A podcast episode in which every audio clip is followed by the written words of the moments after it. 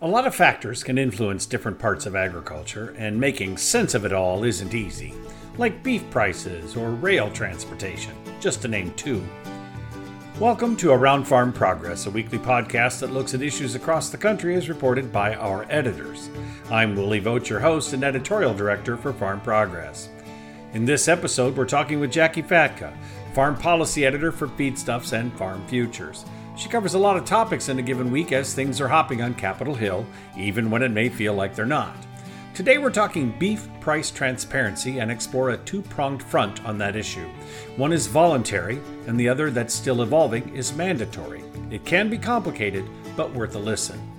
And she shares some insights from a recent hearing where the topic was rail transportation and farm products. That's a linchpin area since 25% of what farmers raise still moves by rail. So let's find out what Jackie's learned. Well, Jackie, uh, welcome to Around Farm Progress. Good to talk to you again. You too, Willie. It's always a pleasure. Well, today we got a couple of topics I'd like to get into because you're watching Capitol Hill and trying to keep track of all the things that are going on up there. There are two areas we're going to talk about today, and I guess I wanted to start first on something that um, is complicated, and that's this whole what's going on with the beef industry. Can you kind of sum it up a little bit for me? Right. So the beef industry has really had some interesting, they call them black swan events. And the first one came in August 2019 um, with a, a plant fire in Holcomb, Kansas. And all of a sudden, packers weren't bidding, prices were not really reflecting what was going on. And then we also see a lot of people are probably more familiar with what we saw with meat plant closures after COVID. But we've seen some issues with with how the packers are being transparent with how they're pricing cattle. And really, it is a regional difference. If you look at Iowa, which is where I grew up, Iowa cattlemen um, mostly about 50% of their trade is based on the negotiated cash market. And so those prices they they see what uh, the cash sales are for those. And so packers are giving a bid based on that that price. But then in texas you've got about 5% of cattle that's traded on the cash market.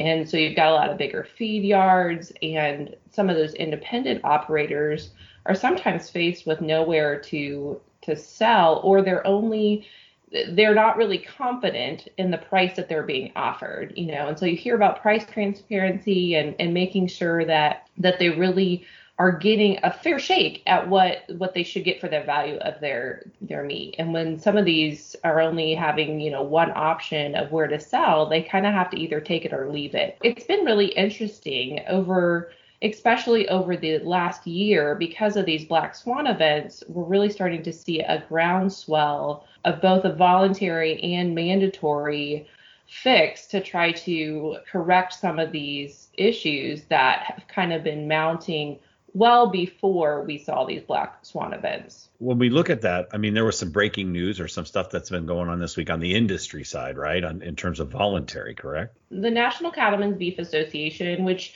is the largest cattle group, we do have some other cattle groups, but then you also have within NCBA all of the state beef associations. And so NCBA, after what came about from COVID at their summer meeting, which was in um, July, they they decided to form a subgroup to help figure out a voluntary framework.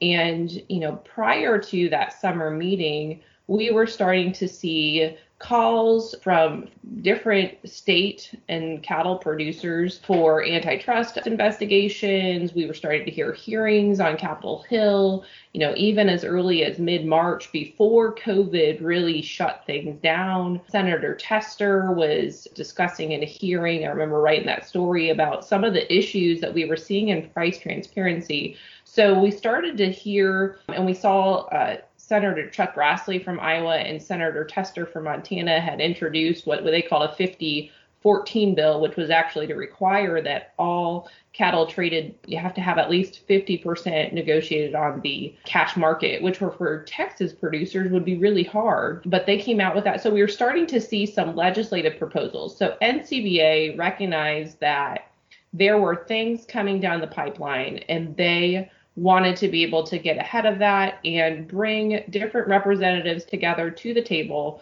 to try to figure out an industry driven approach. You know, it's interesting because cattle producers in general, I would say, would not want the government involved in their business. And, w- and when I say a mandatory legislative approach, um, you know, government involvement is, is really just a matter of reporting confidentially what kind of prices are on there, how those packers are determining their prices. So this working group that came out of NCBA, there were six different um, members plus the president-elect, so a total of seven members who were on that subgroup from NCBA.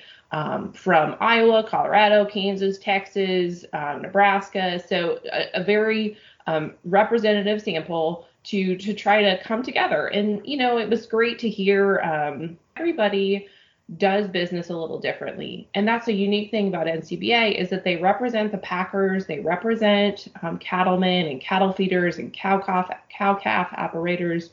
So they have a a very diverse membership, but that also means that they have a good opportunity to maybe come together and, and make sure that whatever they they endorse is something that works for everyone. And so they came out this week with a voluntary approach that really tries to increase the frequent and the transparent negotiated trade to certain regional levels. So they want to make sure that they get have robust price discovery and then they have these triggers that come in. So they their plan is actually called the 75% plan. And these triggers all impact different, there's kind of different silos, but it's based on the livestock mandatory reporting. Um, but weekly trade, 75% of it has to have a robust price discovery, meaning um, by negotiated means no less than 75% of the reporting weeks. And then they also have to have packer obligations no less than 75%. So it, it gets, without getting too far in the weeds, right. they're basically wanting to make sure that, you know, there's enough of the the prices negotiated on the cash market and the negotiated grid.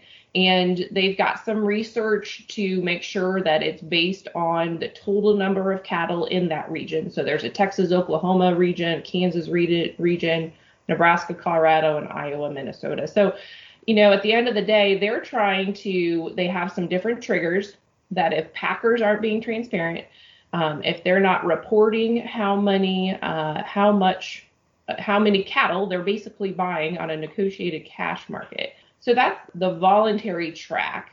But as I said, there's been some legislative proposals that have happened earlier this year. And um, so some of those state groups are still trying to make sure that, hey, let's not leave the legislative proposal, um, which Senator uh, Fischer from Nebraska um, has a Cattle Transparency Act that is is actually getting quite a bit of support.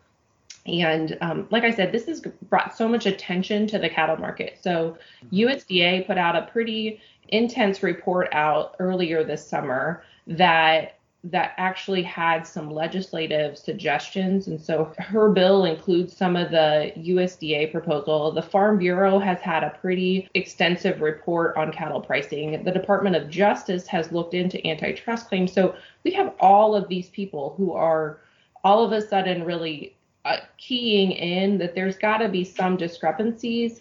And we want to make sure that the little guy is not getting um, taken advantage by packers, especially when we see some of these huge um, swings in the market. Well, looks like we're making some movement, and that's good news. Um, it'll take a while. Do you think that these two approaches might converge? I mean, you've got the voluntary 75% NCBA is pr- promoting, uh, and this legislative. Do you think they eventually will meet in the middle? The NCBA approach, which I think this this whole what we've seen um, has created a a quicker timeline. Um, I think we've been talking about this for a while. Um, I guess when NCBA came up with how they were going to handle it, it was like a six hour kind of all out everybody a heated discussion we'll say at a at a meet at the meeting this summer um, but they set a timeline they're starting their 75% plan on january 1st they're going to evaluate everything um, each quarter and they have one year to evaluate what's going on. You know, all of these groups have to approve policy. So they've they've got their delegates and they have to approve policy. So the policy that's approved that they will have this plan in place for one year and if it doesn't work, then they support a government intervention mandatory type approach. This week right after we saw the NCBA plan rolled out, 17 state groups, which are also part of NCBA, came out also in support of the mandatory approach. And when I talked with the Iowa Cattlemen's Beef Association president yesterday, Matt Deppe, he I'm sorry, the CEO, not the president. So he's he's with the the the group, but it, their thought is um, we can't wait to see if the voluntary approach will work from the sense of we already know that what is included in this bill from Senator Fischer and also in the House there's a companion bill as well. They support the provisions of that. And so their hope is that as quick as they recognize that the voluntary approach doesn't work, they wanted to make sure that the mandatory option, the Senator Fischer bill, or if they decide to make adjustments to that bill or somebody else tries to tweak that, uh, you know, the legislative process is so much about taking the the problems and figuring out a fix. And so I, the goal, I, I really see the goal of um, during 2021 as this NCBA voluntary approach goes into effect. They're going to watch to see if those triggers are triggered uh, and mm-hmm. if they aren't, then maybe that's how they can go forward. But if it does get triggered, then they've already got a bill, a marker bill in in the wings. But again, it's it's that groundswell of and and also, you know, I think it's a great example of people from different regions coming together trying to find solutions because this is something that could be a divisive issue within the industry because you know Texas producers are a lot different than Iowa producers regional differences and we find that a lot within agriculture issues. And so hopefully this this does converge. This does create the opportunity to learn from what's going on within the trigger approach to to see how um, at the very end of the day do you have better price discovery? Are farmers able to manage risk and sell where they understand what price they're going to get because of um, these plans to try to improve, you know, what the negotiated price is that they're getting. Okay.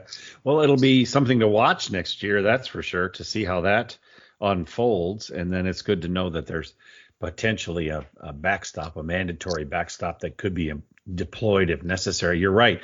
Between the Holcomb fire and COVID, um, this whole meat industry has been un, um, beat up pretty hard, especially the beef industry. So it's pretty crazy.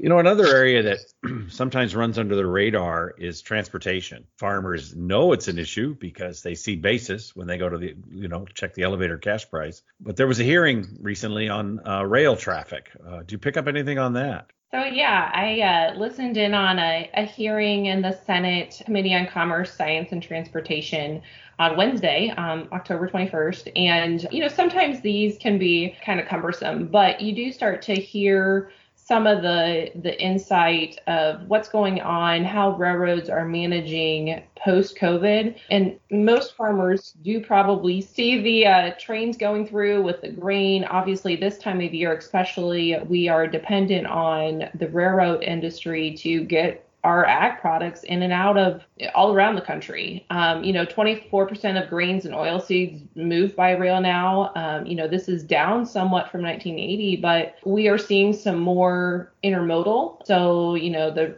the remaining whatever the remaining amount we see 62% moves by truck and 14% by barge. So we have a very integrated transportation system for our grain, and that's an important piece of keeping U.S. farmers competitive. And, you know, as part of this hearing, um, I thought was really interesting because, you know, you would think with rail that they still would have been able to move stuff. I know that they, you know, agriculture was considered essential, but the rail industry saw their their shipments down by 30% at the depth of what happened this spring. And so, fortunately, um, the American Railroad Association testified that they've seen that number come back, but not at the level it had hoped. So, it's still down 10% from years ago. But ag shipments have been one of the bright spots in rail traffic.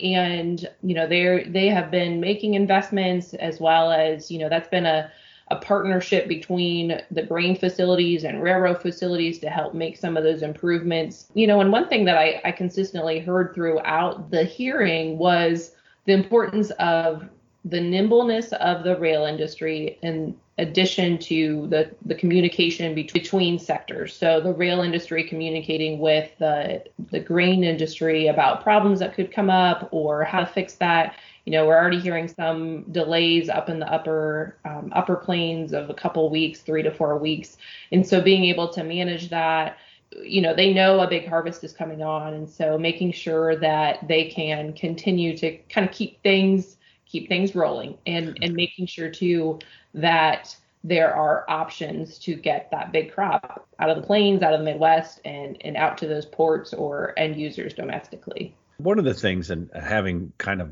followed the rail situation a little bit, it can sometimes be adversarial, but I think that may be changing a little bit. Did you get that sense in the hearing? You know, I think they are. Um, you know, there's there's definitely interesting times of um, whether we had a monopoly or only one option. And you know there's some issues with you know there's the surface transportation board is uh, there's reauthorization coming up. So, you know, the National Grain and Feed Association, they are really trying to make sure that they continue to have a reliable rail service and a cost effective for agriculture. So, I mean, I think there was a good sense of, yay, we're communicating, we're working well, we're doing the best we can after COVID.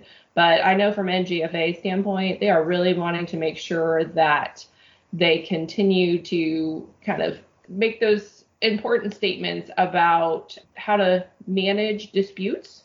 Um, I think that's always been an issue on how to manage disputes. I think just on the obligation of railroads of of what they have to do and, and, just you know we we all know that there is we have to we have to make sure that ag continues to have access to rail and you know you're hearing reports about cars that get stuck in a certain spot and then grain producers are charged all this money because you know they can't they can't they're they're late but it's not their fault that the, the car's not there for them to to fill it and send it on to the next spot. I think it's better. I think it's better than it was 10 years ago because this has been an issue that I, I think has been kind of brewing for a while. But the end of the day, we need rail, they need us, and hopefully that'll just continue to to grow a good, um, fruitful, shared relationship between them.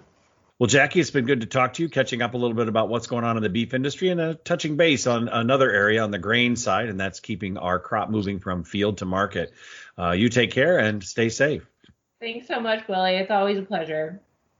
It's always fun to catch up with Jackie as she covers the workings of government and trade groups. We appreciate her insight. You've been listening to Around Farm Progress, our weekly look at agriculture across the United States with editors from the Farm Progress team. Farm Progress is the nation's leading agriculture information source with 17 state and regional magazines, as well as Farm Futures, Beef, National Hog Farmer, and Feedstuffs, and the new Farm Progress virtual experience. If you didn't tune in to the premiere of the Farm Progress virtual experience, you can still visit the site to see more. Just visit HuskerHarvestDays.com for a direct connection to the virtual event, where all of the field demonstrations, exhibitor links, and breakout sessions remain available. Join us next week as we continue our agriculture journey around the country. I'm Willie Vogt, Editorial Director at Farm Progress. Thanks for listening.